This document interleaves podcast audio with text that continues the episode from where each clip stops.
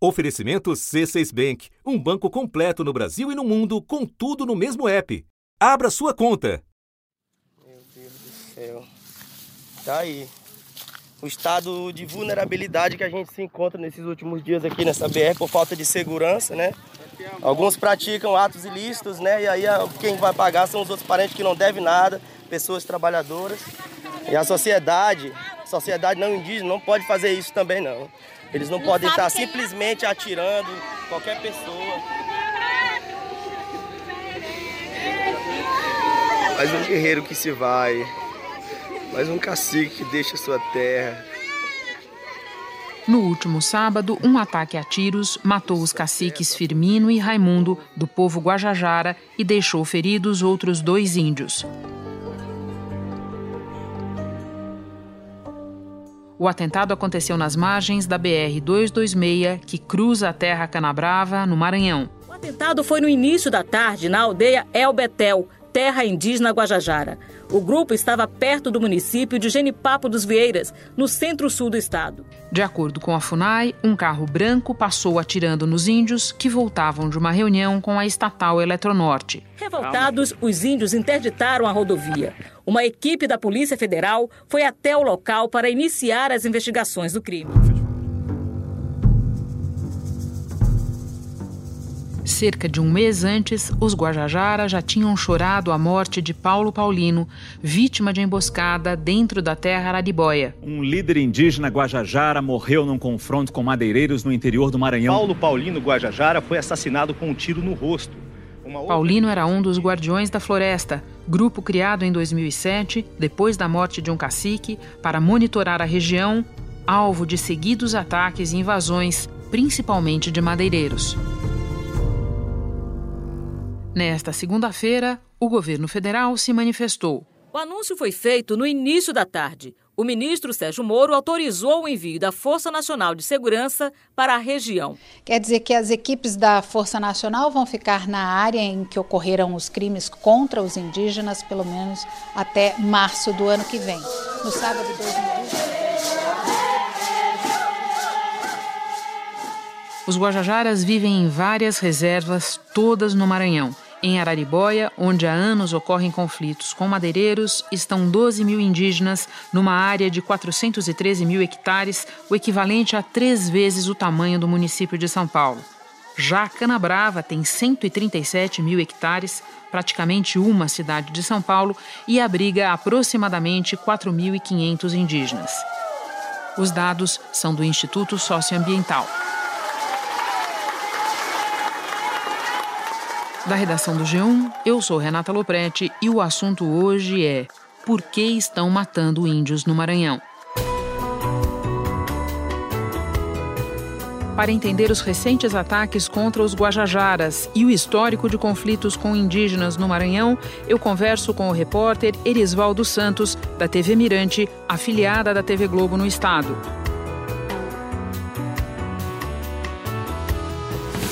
Quarta-feira, 11 de dezembro. Erisvaldo, antes de a gente tratar do que aconteceu mais recentemente, explica para nós quem são os Guajajara e de que região nós estamos falando. Olha, os índios Guajajaras, eles ocupam 3 reservas indígenas, na verdade 4 reservas indígenas aqui do Maranhão. Eles são 40 mil índios, estima-se que mais de 40 mil índios. Eles estão espalhados pela reserva indígena Canabrava, que é essa aqui na região central do Maranhão. Também existem Guajajaras na terra indígena Araribóia, que já fica na região mais próxima, que é a região chamada de região Tocantina, onde fica o município de Imperatriz, que é a segunda maior cidade do interior do Maranhão. E também vivem índios Guajajaras na terra indígena Caru, que fica também na região do Vale do Pindaré, que é uma região que fica mais próxima de São Luís, a cerca de 200 quilômetros de São Luís. É a maior etnia indígena do Maranhão, além de outras, pelo menos 7 ou 5 etnias que existem no estado. São índios, inclusive, que... Eles têm uma força política muito grande, em algumas regiões elegem vereadores, a Sônia Guajajara, por exemplo, que agora nessa última eleição para presidente foi candidata a vice, a vice-presidente do Boulos, né? Ela é aqui da terra indígena Araribóia.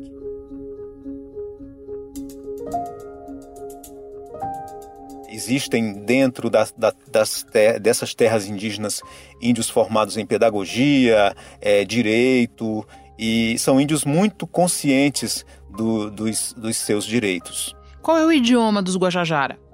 Eles falam um dialeto do tupi, né? E são índios que fazem questão também de manter nas escolas indígenas a cultura indígena. Eles têm lutado muito para que dentro das terras indígenas haja professores formados, mesmo que não sejam índios, mas que sejam treinados por índios, que sejam capacitados para dar aula dentro da terra indígena. Hoje, muitos professores que atuam dentro de terras indígenas já são índios. Conta para nós o que aconteceu cerca de um mês atrás, lá na terra Araribóia. Na terra Araribóia aconteceu um problema que é causado... Os índios consideram que é causado pela ausência do poder público, né? Os índios se consideram abandonados porque não há fiscalização dos limites nas terras indígenas. Então, há invasão de madeireiros, grileiros, caçadores, até traficantes que entram nas terras indígenas para plantar maconha. E os índios criaram, há cerca de 5 anos... em algumas terras indígenas, grupos chamados Guardiões da Floresta. Um grupo de Guajajaras formou os Guardiões da Floresta. Quando há incêndio, se juntam aos bombeiros para ajudar no combate ao fogo e patrulham a terra indígena para identificar invasões e retiradas de madeira. Os próprios índios fizeram treinamento e eles se vestem com aquelas roupas camufladas que lembram as roupas do exército, por exemplo, e saem fiscalizando os limites das terras indígenas. Em uma dessas rondas pelos limites da terra indígena Araribóia, o grupo encontrou com um grupo de caçadores. E aí, nesse encontro, houve o confronto em que o Paulo Paulino Guajajara acabou morrendo e um homem que, segundo eles, era um desses invasores também morreu, e um outro índio ficou ferido. E agora descreve pra gente as características do episódio mais recente. Como aconteceu o crime e onde? Aqui os índios, foi no último sábado, por volta do meio-dia, os índios tinham participado durante toda a manhã de uma reunião dentro da terra indígena Canabrava, que fica no município de Genipapo dos Vieiras, na região central do Maranhão, a cerca de 500 quilômetros de São Luís. Os índios estavam participando de uma reunião, era uma reunião que eles tinham exigido da FUNAI que trouxesse um representante da Eletronorte, porque a Eletronorte passa aqui dentro da terra indígena Canabrava um linhão da Eletronorte. 2 torres de alta tensão da Eletronorte foram derrubadas pelos índios Cricati e Guajajara, no sudoeste do Maranhão. Os índios querem o pagamento de indenização pela instalação das torres na reserva. Na volta dessa reunião, os índios foram atacados. Eles não estavam os 4 juntos. Uma dupla ia de moto, foi atacada, levou os tiros que saíram, segundo eles, de um carro branco em movimento, baixaram o vidro e atiraram. Um cacique morreu e o rapaz que pilotava a moto, o cacique Firmino Guajajara, morreu, e o rapaz que pilotava a moto, outro índio, ficou gravemente ferido. Mais à frente, a cerca de 5 quilômetros, o outro ataque. Uma dupla também de moto, um carro branco acompanhou a moto e os tiros saíram de dentro desse carro branco. O cacique Raimundo Guajajara morreu e o outro índio ficou ferido. Foram levados para hospitais da região, o hospital de Presidente Dutra, o que estava em estado mais grave, não corre mais risco de morte, e o outro índio ficou em observação em um hospital da cidade de Barra do Corda, que fica a cerca de 40 quilômetros da terra indígena. Esse índio, inclusive, já foi liberado do hospital porque os ferimentos não eram tão graves. O outro teve que passar por cirurgia, mas segundo uma liderança com quem eu falei hoje pela manhã, ele já não corre mais risco de morte. Erisvaldo, para você que acompanha esses conflitos, que conhece a região, o que você vê de semelhante e de diferente entre esses dois episódios? Olha, na terra indígena Araribóia, a questão é aquela que eu falei da invasão de madeireiros, de grileiros. Aqui na terra indígena Canabrava existe uma rivalidade, um ódio muito grande das pessoas em relação aos índios, porque já houve épocas, isso há algum tempo, as pessoas dizem que ainda acontece, mas as informações que a gente tem é que já houve aqui assaltos a ônibus dentro dos 20 quilômetros, 23 quilômetros da terra indígena, que é da BR, que passam por dentro da terra indígena. Puxando a arma para os índios, dizendo que era para abrir a estrada, tirar o carro do meio, que era para abrir, para os outros caminhões passar. O delegado levou 5 tiros, mesmo ferido, baleou 5 índios. Os índios dizem que são vítimas porque eles dizem que todos os crimes que ocorrem nesse trecho de rodovia, da BR-226, eles acabam levando a culpa. Ali, né, no trecho que passa da BR por dentro da terra indígena, né, é um ponto muito comum de assalto, né, não por parte dos indígenas, né, pessoas mal intencionadas aí. Então acaba se associando à imagem dos indígenas ali, né, e por conta disso eles vinham recebendo ameaças. Sendo que muitas vezes eles não negam que às vezes há índios associados com brancos, brancos associados com índios que cometem crimes, às vezes cometem crime na cidade, fogem para dentro da terra indígena e as lideranças dizem que não tem como controlar o que acontece nesse trecho de rodovia. Existe um clima muito hostil entre índios e pessoas que não são índios aqui na região. A gente teve acesso agora a áudios e conversas em redes sociais, grupos de redes sociais, grupos criados simplesmente para instigar, para disseminar o ódio contra os índios. Agora, por exemplo, que a Força Nacional de Segurança está vindo para cá, a gente vê pessoas comemorando o fato da Força Nacional, achando que a Força Nacional vem para cá para enfrentar os índios, para atacar os índios, quando, na verdade, a Força Nacional está atendendo a um pedido feito pelos índios numa reunião que houve no domingo pela manhã, um dia depois dos ataques em que morreram as 2 pessoas, os 2 caciques. Os índios pediram segurança, reforço de segurança, porque eles dizem que não há segurança nenhuma, nem para eles e nem para as pessoas que atravessam a terra indígena. Eles acham que tendo policiamento vão acabar essas acusações de que os índios cometem crimes. Eles sugeriram, inclusive, a criação de uma base da Polícia Rodoviária Federal perto ou dentro desse trecho de BR que passa por dentro da terra indígena. Já está sendo construída uma base a 40 quilômetros. Bom, você mencionou a polícia, a PF é a responsável pela investigação dessas mortes e até aqui ela está dizendo que não vê evidências de relação entre os dois episódios, o de um mês atrás e o de agora. Faz sentido para você isso?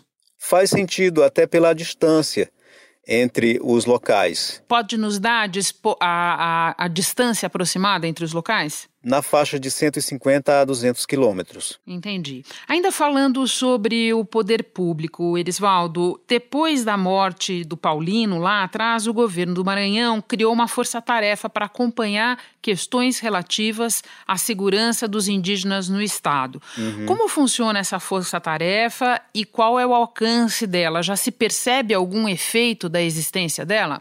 Olha, o alcance dessa força-tarefa é mais na questão de que foi colocada à disposição das lideranças indígenas a Secretaria de Direitos Humanos, Secretaria Estadual, mas o Estado pode agir mais na parte da educação, porque a educação indígena é responsabilidade do governo do Estado, mas o restante, a parte de investigação criminal, tudo é federal e cabe à Polícia Federal. Tudo isso foi conversado nessa reunião, inclusive o acordo para que a BR fosse liberada. A BR estava interditada desde sábado, logo depois que aconteceram as mortes, e foi liberada por volta das 5 da tarde. Erisvaldo, quando se trata de conflitos com indígenas, o estado do Maranhão é presença frequente no noticiário.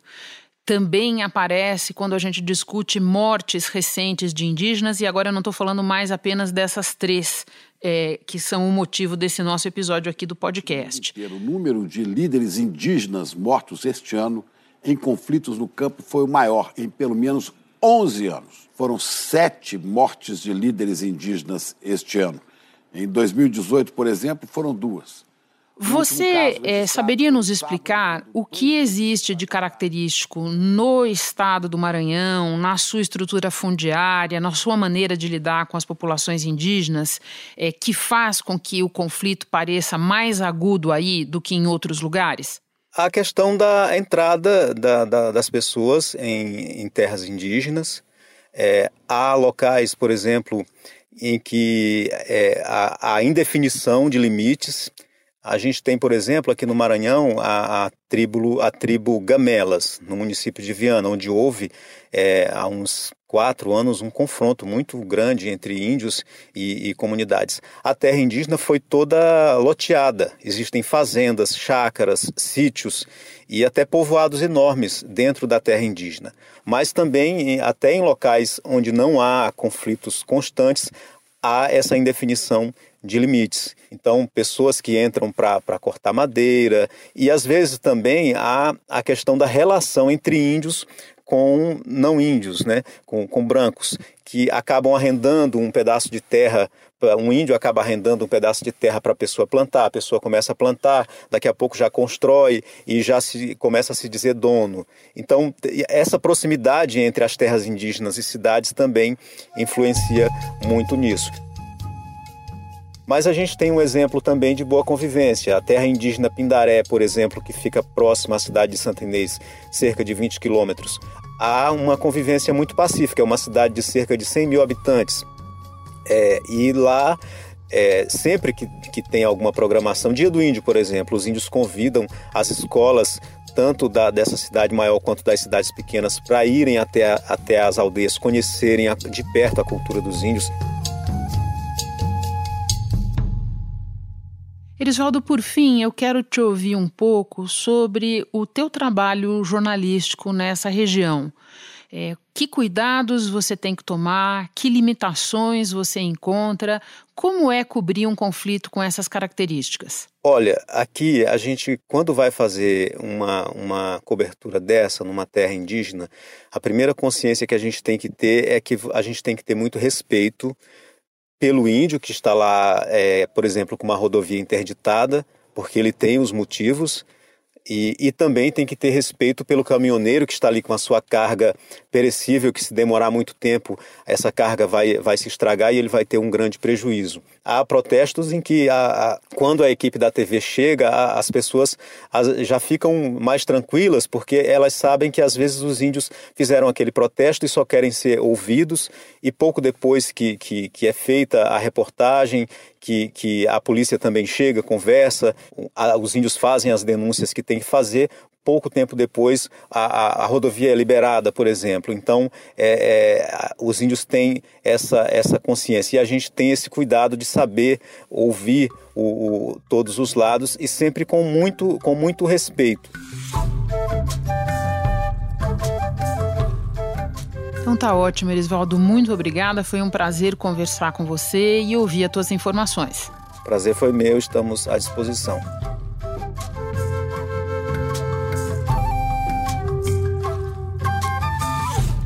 Antes de terminar, um registro. Para este episódio, nós tentamos ouvir representantes da FUNAI, que é o órgão do governo federal mais diretamente ligado às questões indígenas, e também o governador do Maranhão, Flávio Dino. Mas eles não quiseram falar. Eu fico por aqui. Até o próximo assunto.